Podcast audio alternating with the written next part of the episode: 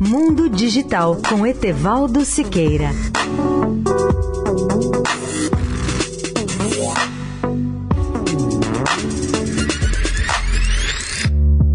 Olá, amigos da Eldorado. Algo misterioso está acontecendo no Sol. Em desafio de toda lógica, sua atmosfera fica muito mais quente o mais longe que se estende da superfície ardente do Sol. Ou seja, a uma distância grande, a temperatura é muito maior do que na superfície do Sol. Esse é o paradoxo que perturba muitos astrônomos da atualidade. Lembramos que a temperatura na tênue camada externa da atmosfera solar, denominada coroa solar ou simplesmente corona na forma latina, a temperatura chega a 1 milhão e 100 mil graus Celsius, enquanto a apenas 1.700 quilômetros abaixo, na superfície do Sol, a temperatura cai para 6 mil graus. Veja a diferença de 1 milhão e 100 mil para 6 mil graus. Mesmo sem saber a explicação, os cientistas chamam a isso de problema do aquecimento coronal. A explicação que a NASA busca pode estar em uma nova missão, a da sonda solar Parker, programada para ser lançada a partir de 11 de agosto próximo. Essa sonda incrível vai voar através da própria coroa solar em busca de pistas e de informações que possam explicar o comportamento, oferecendo oportunidade para os cientistas para resolver o mistério. Para evitar a sua destruição com o superaquecimento, a sonda Solar Parker tem um escudo frontal